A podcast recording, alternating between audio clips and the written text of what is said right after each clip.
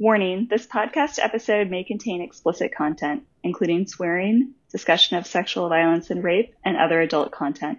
Welcome to Crow Club, a Shadow and Bone and Grisha verse podcast. If you've been listening, you know that what you can expect from this podcast is spoilers. Lots and lots of spoilers for literally everything. We will be talking about the short story The Tailor, which is written from Genya's point of view, and it's available on the internets and it is free. We will put the link in the show notes. Highly recommend it, both as a short story and reading it before you listen to this podcast, because we will be discussing it at length if I have anything to say about it. My name is JJ. I'm Kat. And I'm Anjali. And today's topic is Jenya.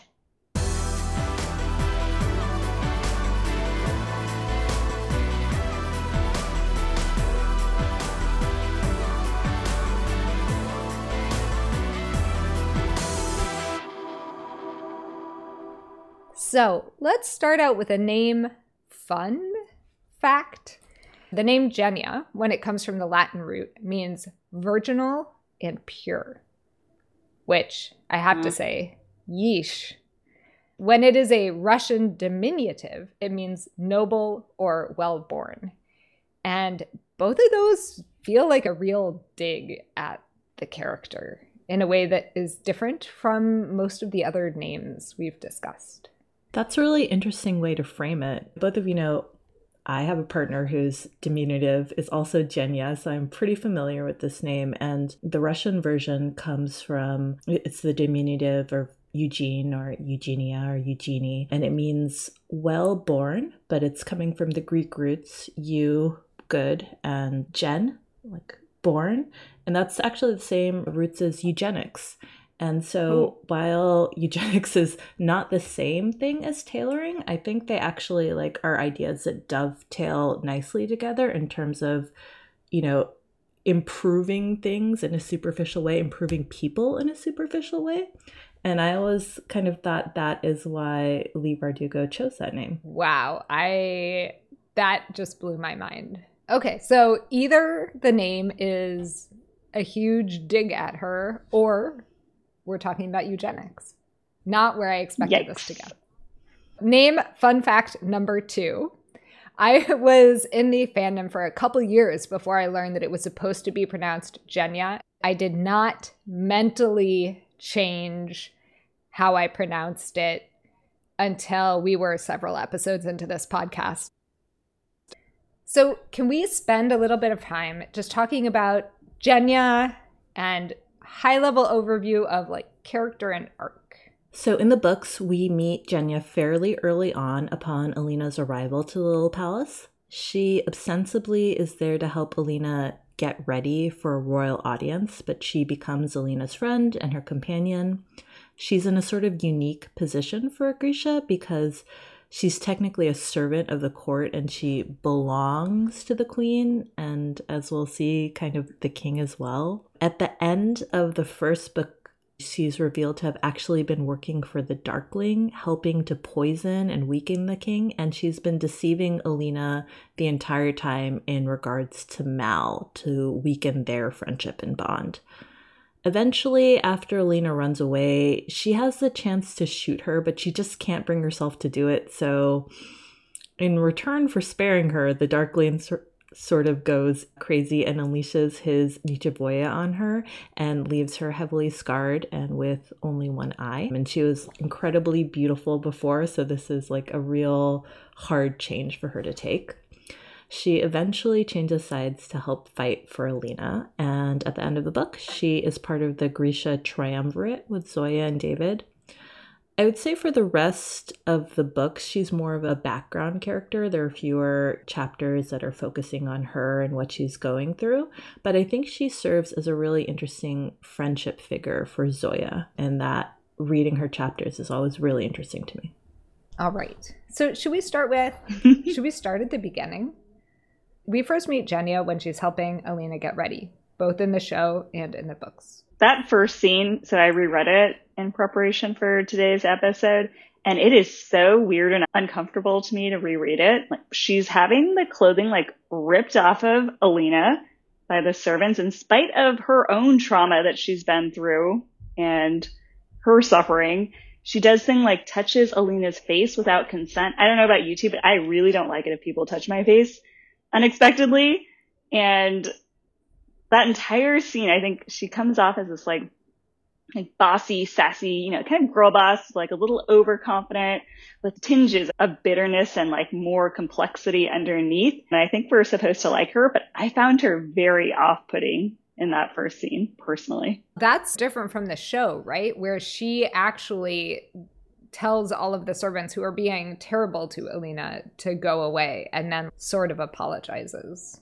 I do think their friendship like enduring from that setup is really interesting because you know Genya I don't think was really supposed to keep hanging out with Alina. That's not what the or maybe she was. Maybe the hmm. Darkling mm. wanted her as a spy. But I think the way that Alina somewhat unintentionally wins over Genya's heart is she taps into this deep insecurity that Genya has, which is like, no one wants to talk to me. Everyone hates me because I belong to the court. No one's going to sit with me. And Alina sort of blithely walks past all the various orders fighting over who she's going to sit with and is like, oh, I'm going to sit with Genya, right? No big deal. And everyone else is like, what? You want to sit with the outcast? But I think that really wins Genya's heart in some ways.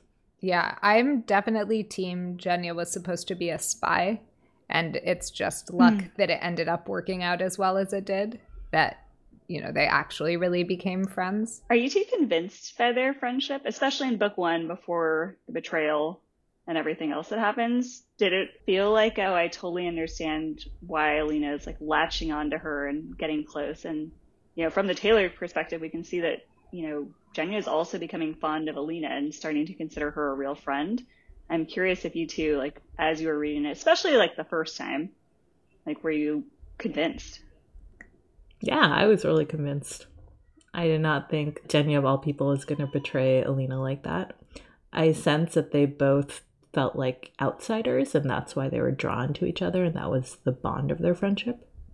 Yeah, I was definitely convinced. I will say it's not my favorite trope. I don't even know what this would be called. It's like the sassy friend who comes and gives you a makeover. Yeah. Like, I don't love makeover scenes, especially the one where she's in the dress for the winter fete and then they kick Zoya out and it's like Zoya's all jealous and, you know, Alina sitting with Genya and everyone else is like, and it feels very high school drama. But I thought their relationship got a lot more interesting for sure after Genya's betrayal and then kind of Alina's forgiveness and they're starting to rebuild it together.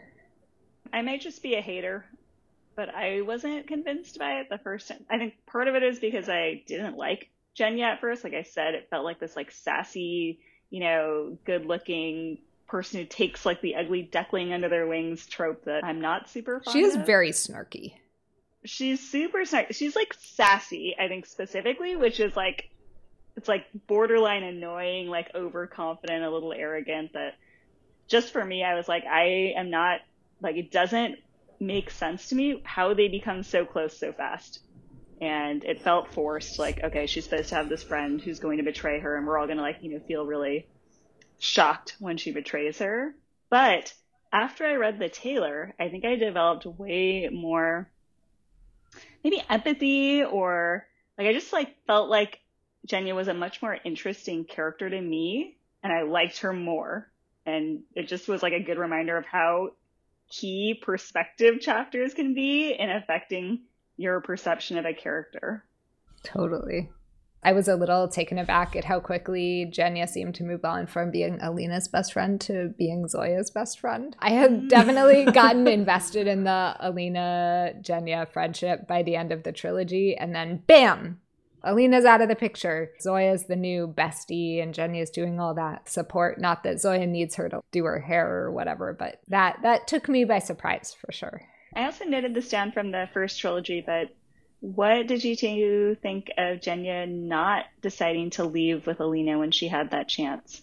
So this is specifically, I think, when they're on the boat, right? And then there's like the coup of sorts, and Alina tells her, "Come with us." Interesting that you see Zoya switch sides to Alina, who's like the evil character, and mm-hmm. Genya, who you know, while she's a spy, has a lot of redemptive characteristics, and she doesn't.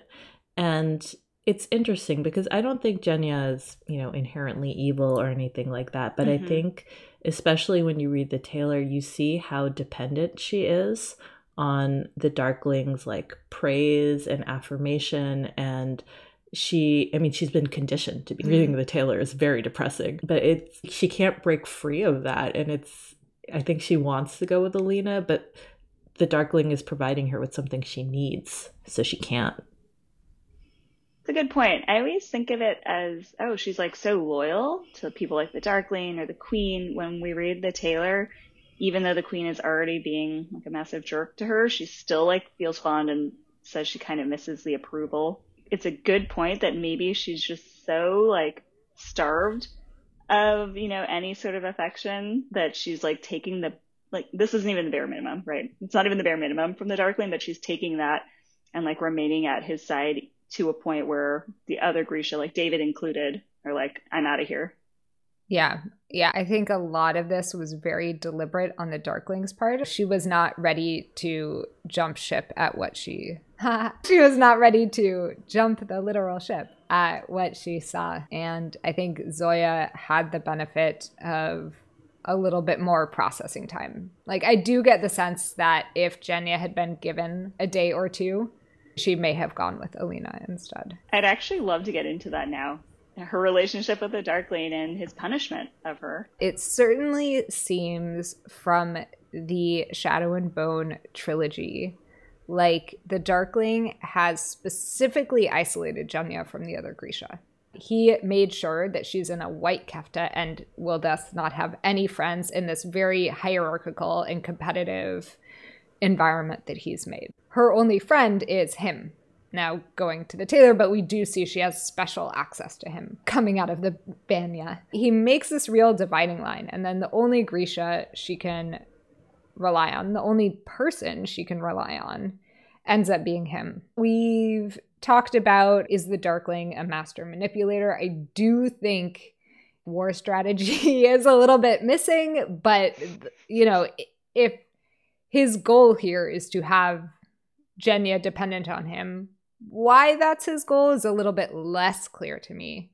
But I certainly think the setup there was well planned and executed. She really doesn't have anywhere else she can turn until Alina comes. Oh, absolutely. And it's not just that she becomes dependent on him. He gives her to the queen knowing full well that she's going to grow up and be gorgeous and be someone that the king is going to want to force to sleep with him and therefore she's going to have access to the king she's going to have access to the queen. And it's really sad that when she comes to him for help when she's being sexually assaulted he does not stop it. And he gives her a choice but really his words are so manipulative. And he essentially says like well, you can be a soldier. You can stop this. If you just endure this, you know, you can be useful. And she believes it. And she believes that he's on her side. And we can see as readers, as position or as people positioned outside this power dynamic, that it's incredibly messed up. And he has the ability to save her from this, but does not. I mean, it, masterclass manipulation by him in all senses. Totally.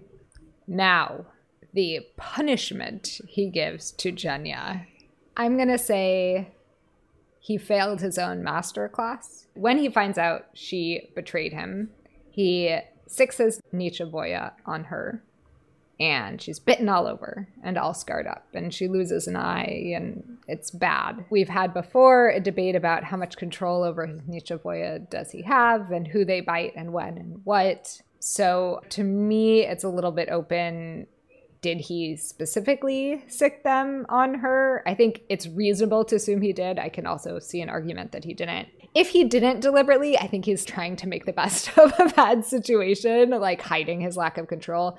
If he did, I think it's just him being super petty and strange, and then he just lets her go. What is that? He's not known for mercy. It's so weird. I definitely see this punishment more than anything is specifically the thing that Bardugo has said that she was really prioritizing in that first trilogy, which is you have a character and then you take away the thing that defines them to them.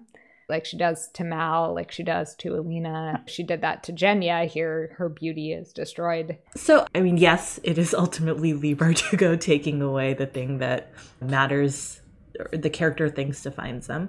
But I saw this as the Darkling trying to take away the thing that he thinks defines Genya. She is somewhat superficial in that she literally cares a lot about physical appearances. That is her job. She has a great aesthetic sense that she really values, and she's already very beautiful, and she is per- perfects herself even more with her own tailoring skills. And so I think he's he thinks, oh, this is the thing that will destroy her, and he underestimates her. He doesn't see that inner strength that she's gonna not just collapse, she's gonna pick herself up from this and fight against it. But him. how did he not see it? If he was relying on her to do these things, if he has been this close to her since her childhood and watched her go through all these things, it seems like an underestimation that is just a very basic mistake. Isn't that his fatal flaw, like with all of these characters, that he underestimates them or overestimates his influence over them? Like Alina, you know, Zoya, Genya? Teenagers, man, can't control them. he's like 600 years old. And he's like being defeated by a bunch of 18 year olds out of control. Yeah, control. because he's so overpowered, you have to give him the fatal flaw of just being like, ah, they're kids. One thing I was going to say though is I know this is not an episode on the Darkling, even though I'm always happy to take it there. It's that scene where he like presents Genya back to Alina. What was he doing? Like he was trying to bring Alina back. I just don't understand. Like what was the plan there in terms of like now is a good time to present Genya. Alina will definitely come running back into my arms. Like that, it was interesting because that was one of the moments in the books where Alina's really grappling with her like descent to like darkness and power, right? And then he shows her her like former best friend completely mauled and expects that the like again this is like a questionable strategic move Yeah, here. it is absolute clown town. I have no answers there. I think something you said, Anjali, that was really interesting is about how much Genya cares about beauty. It is so true, especially when you read the Tailor. It's she's almost like OCD about things being perfect and like you know visually aesthetically appealing. But the two men that she you know likes the most are the Mm. Darkling and David, who both seem to care the least about looks. In fact, at one point, Genya actually tells Alina, like, the Darkling doesn't care what you look like. And I was like, oh, this is like really interesting. It's hard to tell if she's like a little bitter that, you know, like because she feels the pull too, or if that's like part of the appeal to her in some way where she's like, I care so much about beauty and making myself attractive. And yet the two people who I respect the most and like the most, like the two men, I should say, that she likes and respects the most seem to want, be the ones who care the least about that. Yeah. So hard disagree on the Darkling not caring about beauty. I think it is not an accident that he looks the way that he does, number one. and I mean, he created the little palace, which is specifically incredibly beautiful. I think he has a huge eye for and understanding of the value of aesthetics, which I do think is different than him needing to have everyone around him be beautiful, which they just happen to be because they're all Grisha. He places a huge value on aesthetics, I would guess more than Genya in a lot of ways. Yeah, I see JJ made a note that your her pet theory is tailors must have existed before Genya because the Darkling has tailored himself to be smooth shaven always. Absolutely. Absolutely. I think the other option is that he can't grow facial hair, which I just don't believe. If, if you mess with Merzost. okay. So, one of the things that we see in the tailor is that the Darkling, after a conversation with Genya, the Darkling gives Genya back the letters that Alina wrote to Mal that Genya has taken and given to the Darkling instead of posting them. And then, in again, what I really think in the story is just masterful ma- manipulation. He says, I'll give you back the letters. You can decide what to do with them. You can post them, you can burn them, do whatever you want. And she, of course, ends up burning them, which is why he gave them back to her, because then she would own that decision. Yeah, he's making her complicit. Like every single step along the way, she's continuing to kind of opt in until at the end, she can't, she feels like she can't leave him, right? Because she just kept, you know, not saying no or like, you know, going with his default as it ramped up and became more and more, you know, outrageous or like at a certain point you're kind of fully yeah. in. So there's a point in the tailor where Genya asks the Darkling, "Do you care about her at all?" And I'm like, "This is the million dollar question. Like so much of the fandom just wants to know the answer to." And of course, he's like evasive. it's kind of a bold question for Genya to ask him. I was surprised. I mean, delighted, but it's not very respectful or demure or what's the right word I'm looking for here? It doesn't seem like her place to ask him, and I'm surprised yeah. she'd be so forward as to ask him. I, I mean, I think what we see in this story is that they have a relationship that is very close in a way that is surprising. Not close in you know, the Darkling sharing details about himself, but he has set himself up to be a person who Genya is comfortable going to saying that yeah. you know that she is being raped and that this is a problem and she mm-hmm. needs help. Or as he convinces her she doesn't need help. But i was surprised that she had that conversation with him the first time i read the Tailor. She had to know that he knew what was going to happen and she's still coming to him about it anyway which is definitely a deep trust on her part. It is was she really asking, Do you care about me at all? Ooh. I think you're right in some ways. That's probably what she had been struggling with to some degree and kept convincing herself he does. That's why he's giving me the choice. He said, you know, I could go away from all this and he would keep me safe. But Genya's no fool, right? And even isolated, I think she's probably doubting his true intentions towards her. Love that. Good spin, JJ. So I think another interesting thing that we can maybe get into is Genya poisoning the king. Like, what was the whole situation there? Why was it so slow? Like, what was happening? So there's the direct quote from how Genya describes this. I'll read quickly so that we have that as the basis. So she says, I poisoned my skin my lips, so that every time he touched me, every time he kissed me, he took sickness into his body. I had to purge it from my skin, then heal the burns the lye would leave. Every single time. So, whose idea do you think that was hmm? as a way of poisoning the king? Or, sorry, as a way of taking down the king? Was that Genya's idea? Do we think the Darkling incepted in her? I would say 100% Darkling's idea. This is not the most roundabout way to kill someone, but like certainly an extremely roundabout way to kill someone that comes at great expense to Genya. And I don't really understand it. I mean, I understand it as like a good plot point, but I don't understand it as a strategy. I mean, maybe he wants to really enervate the king to weaken him greatly because you know by the time we see him he's this gross old man. That mm-hmm. literally like, ineffective. like, yeah.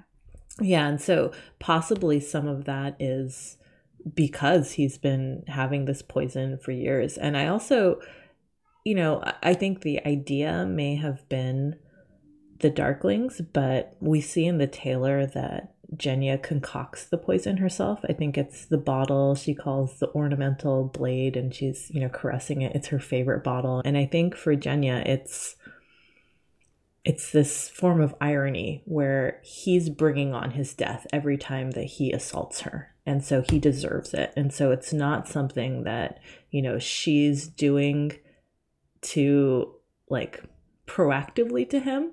It's just if you want to do this to me, then this is what you're going to get. From ornamental blade to Occam's razor, how could she have done this more simply? She is a Grisha and she has some corporality abilities and she could have slowly made him sick just and have done a little bit more every time he raped her. It's interesting even that the king as he is slowly becoming sick does not apparently jump to the conclusion that it is the Grisha, who he's repeatedly raping, who he knows can change people's bodies around, that is actually responsible for this. And it's interesting that she seems to evade that, where it actually seems like she has a much more readily accessible weapon than the one that she is using. Mm-hmm. I'm just going to double down on my theory that I think this falls, this method falls into Genya's sort of moral code where mm-hmm. she feels like she's not proactively trying to kill the king. This is something he's doing to himself. This is like instant karma every time he rapes her. And she's really suffering too. So that brings me to another question I have, which is we talked a little bit about why the Darkling we think punished her the way he did and you know, Anjali was talking about how she didn't react, I think, the way he expected her to question for you two is why do we think tailoring doesn't work on those types of scars? That's a great question. Maybe the scars are cannot be touched by Genya's power because they're related to Merzost because they come from the Nichevoya. Yeah. So why can't tailoring affect Merzost related injuries? Because tailoring is drawing on the making of the heart of the world, and Merzost is something fully different that it can't touch. So I always thought that too, but as I was rereading again for this, like in preparation for this episode, in the end of Siege and Storm, there's a part where she's drawing on the Darkling's power to try and like, you know, take them both down. The direct quote from Siege and Storm about this is, this was not the small science. This was magic something ancient, the making at the heart of the world. It was terrifying, limitless. Yeah, that makes me feel like Alina doesn't understand the small sciences. yeah. Yeah, I'm going to chalk that up to Alina not knowing what she's talking about for sure. Okay, so it sounds like we don't fully ha- like have a full baked theory on why small science can't be used to like counter Merzost inflicted wounds or scars. Is that fair? I mean, I think, you know, certainly plot relevant or important for the plot that tailoring doesn't work on her scars because otherwise she'd just get rid of them so easily. Like, I don't think she's the type to keep scars for like what they mean to her. Yeah. So we talked a little bit about Genya's relationships with Alina and the Darkling. Let's talk about her relationship with David. I mean, their relationship is very sweet right? I think we've touched on a little bit about how David is a very unexpected love interest for Genya, being someone that is so into aesthetics, and David is someone who doesn't even realize they exist. But I mean, I like to think that they part of what attracts Genya to David is that you know, she is a little bit Materialki, and yes, she may be beautiful and she may be dealing with physical appearance in almost every aspect of her life, but I think she is a bit of a nerd too, and she cares about those things. And I think she's really able to see David's brilliance in that way. And I just imagine that they have, you know, nerdy conversations in private about all those things. Totally. I love the scenes where they're like working together in their workshop, you know, on problems and solutions. I just find that like mm-hmm. really sweet. Yeah, I think I actually got the most clue as to why she likes David from the tailor, where she's talking about why she likes Ivan, mm-hmm. which it's was unexpected. Right. And the quote here is about Ivan. Still, I like him. He treats me with disdain, but it's the exact same disdain he shows everyone else. With David, we can see he is so preoccupied with what he's working on that he doesn't have this time to worry about Genya's white kefta and whether or not it's cool to be talking to her or if, you know, he's going to be more ostracized or whatever it is. And my guess is that's a lot of what drew Jenya to him and maybe just her general affinity for materiality stuff. Can we talk about David's most romantic moment ever? This is post David's death, which I think we also need to talk about. And they discovered David's notebook. and it is scrawled ideas for compliments hair, color, texture, smile, causes and effects, tolerance, tailoring, tonic, sense of style, inquire on style, teeth question mark, size of feet. He's written down all these ideas for compliments for Genya to make her happy, and it is the most adorable thing ever. Truly. And Leigh Bardugo is so cruel for writing that after she goes ahead and kills him for basically no reason. That is. Opinion. Doesn't Genya burn that list yeah. too? Yes. Which is like, yeah. like what? what? Um, but yes, that was truly adorable and romantic and incredible. So, why did Bardugo kill off David? You know, it's interesting. I know we all hate this trope because it's just like a frustrating trope to have a character's death be the advancement of someone else's character. Yet, it didn't even, like, wasn't even true in this case. So it really does, you know, make me wonder, like, was killing off David just to, like, give us, like, someone we cared about died, but not quite one of our main mains, like, you know, Zoya or Nikolai or something. Yeah, I feel like she felt like she needed to include death to make the plotting make sense, but I found it upsetting because I think it wasn't necessary. I one, I think she could have just let Genya be happy finally. I think Genya has earned that. But two, I think you're totally right. Like it doesn't actually cause any really interesting development in Genya. Like, or in the plot in general. Her... Yeah. I will say, maybe I'm too much looking on the like silver lining, but I feel like it's an indication that if there's a new series, Genya will be a major character. I think Bardugo loves doing this. Like think of Matthias and Nina, you know? Like, mm, gotta I would actually love that. Oh my gosh, if if we have Genya point of view chapters in the next thing, ooh, I'd be into that. Yeah, because her point of view in the Tailor is amazing and it's so revelatory. Yeah. Yeah. And then the other relationship that I wanted to just touch on briefly because you know that I'm such a big Zoya fan. What do you think of the Genya Zoya relationship, friendship, you know, how it develops from the first trilogy to the last duology? It develops surprisingly. It is interesting because, in many ways, the Darkling's manipulation of both Genya and Zoya has similarities. And so, in a lot of ways, they've gone through very similar things, which they sort of bring up at various points about how terrible the Darkling was and all these things that he did to them. And then they're together in the triumvirate. And I understand how a bond forms out of all of that, even though there was all of this deliberate antagonizing of each other in the beginning of the book. What we see in the Tailor, even, it's she'd learned long ago to never give Zoya the last word. Yeah. But I also felt like a lot of their relationship in King of Scars and Rule of Wolves was rooted in Genya being happy, kind of having this center that Zoya very much lacked. And Genya was like, I'm here and I'm to like keep you from doing all those crazy things that you think you want to do, like killing the Darkling every single chance she gets, you know. But that seemed to be one of the large parts of their relationship. In the King of Scars and Rule of Wolves duology, I thought their friendship made so much sense in that Genya is one of the only people who can stand up to Zoya, who's like really freaking scary and intimidating, let alone like dragon, you know, queen, and also keep up with her. Right. And I think that's actually hard for someone like Zoya to find. Makes you a little bit like, why weren't you two friends in the first trilogy? Like you just wasted all this time, you know? I only wish we'd seen more of their friendship and it, it had been more of like a major part of the narrative in that duology. It felt very much like a Genya was sideline supporting and pushing Zoya, but because Genya didn't have nearly as big a role to play in that duology. It just like it felt like oh this was like a missed opportunity, I guess. I just have to bring up their interaction in Crooked Kingdom, which is one of my favorite quotes, probably one of my favorite lines Genya has, where Zoya gets all upset and she stomps off and they're in like the baths area, whatever.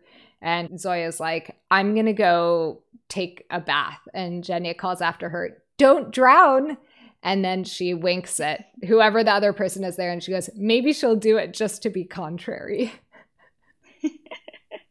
Amazing.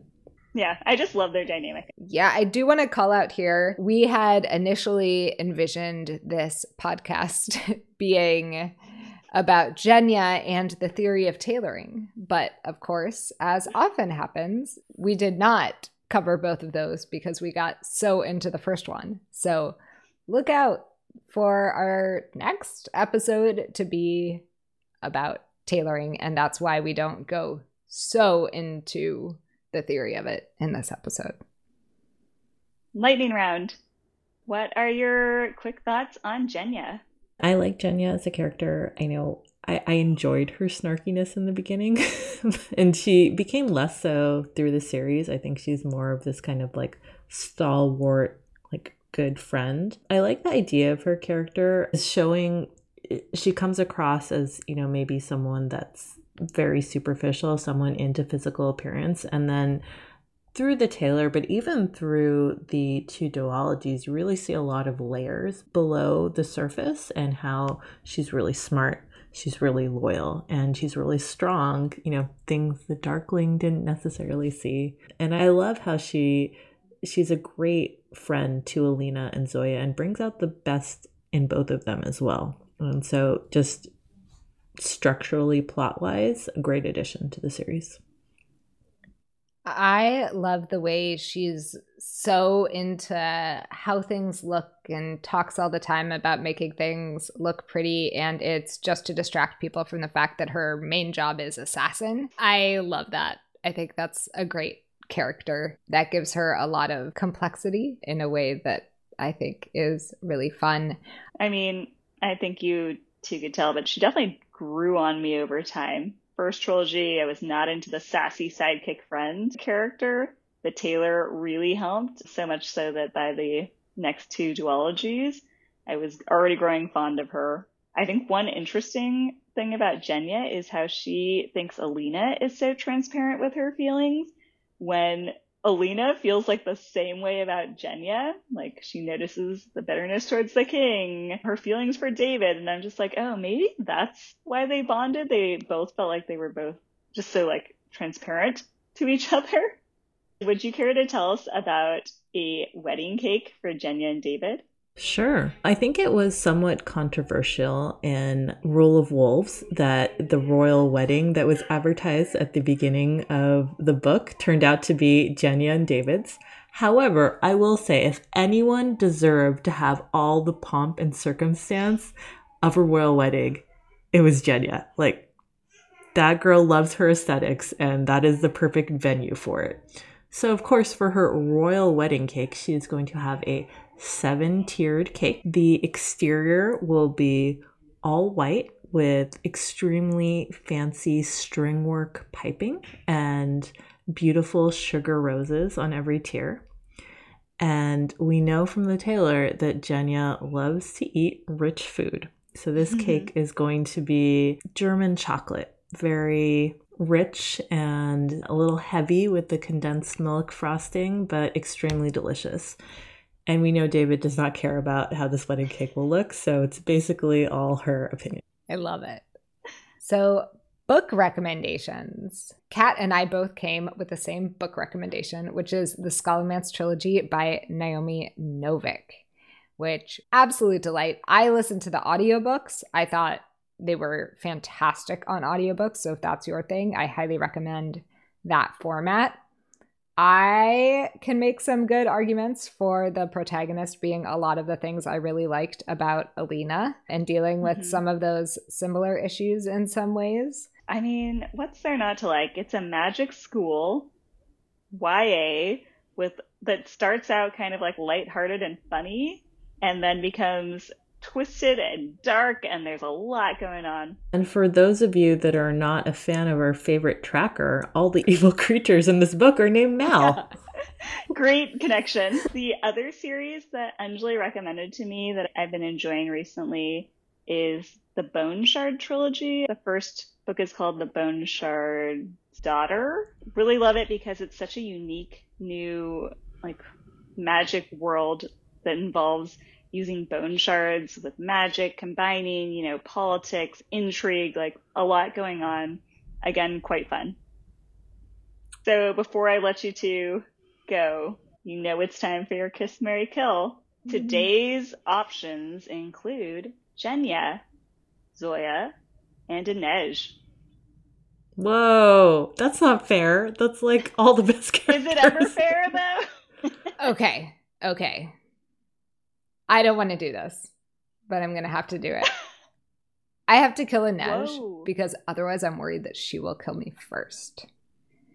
So You're not worried about Zoya? I'm less worried about Zoya. because I think Zoya talks a big game, but mm. if she were really the sort of person who would just kill me on a whim, she would definitely have killed the Darkling. I think show Inej, I have to worry less about killing me than Book Inej, but Book Inej definitely is going to kill me when I'm least expecting it. So, have to get her first. Then kiss Zoya because unclear if she is more beautiful or not than Genya was, but you know, definitely marry Genya because if you're gonna be married to someone, she seems like the best person to be married to by by a long shot. I tend to agree that Genya is a great choice to marry. I think that's also in large part because she just lost David. So now is my chance to swoop in before Bardugo pairs her off with someone Cat else. on the rebound. Like, like, yeah, exactly. Now is my chance. We've talked, I think, in previous episodes about how it's probably really great to be married to such a talented tailor as you age and like, you know, like she's also got some of like the healing. It sounds like, you know, debatable how good her skills are, but I think that makes her an obvious marriage candidate to me. Think it's like tough between Zoya and Inej for me. I am leaning towards killing Zoya, even though I love her so much. I just don't think she's the like one night stand that I'm looking for. Maybe I can also become queen now. I don't know. I don't know how this inheritance works anymore. Inej is great. I have no problem kissing her. Kaz may kill me if Zoya is not your idea of a one night stand, I'm trying to figure out what your idea of a one night like what are you really looking for there? I think if you like, you know, kiss and or hook up with Zoya, you're gonna be coming back for more. Mm. And I'm less scared of Nikolai than I am of Kaz, so maybe my like decisions here don't make a lot of sense, but yeah, I'm gonna go with it for now. I'm going to go with the grain. I would also marry Genya. She seems like the best partner with perhaps the least emotional baggage out of all of them. like no intimacy issues. And I guess the in-house plastic surgeon part is also nice. I would kill Zoya just because I think if I didn't get rid of her, she would try to get rid of me at some point. And then I'd kiss Inej.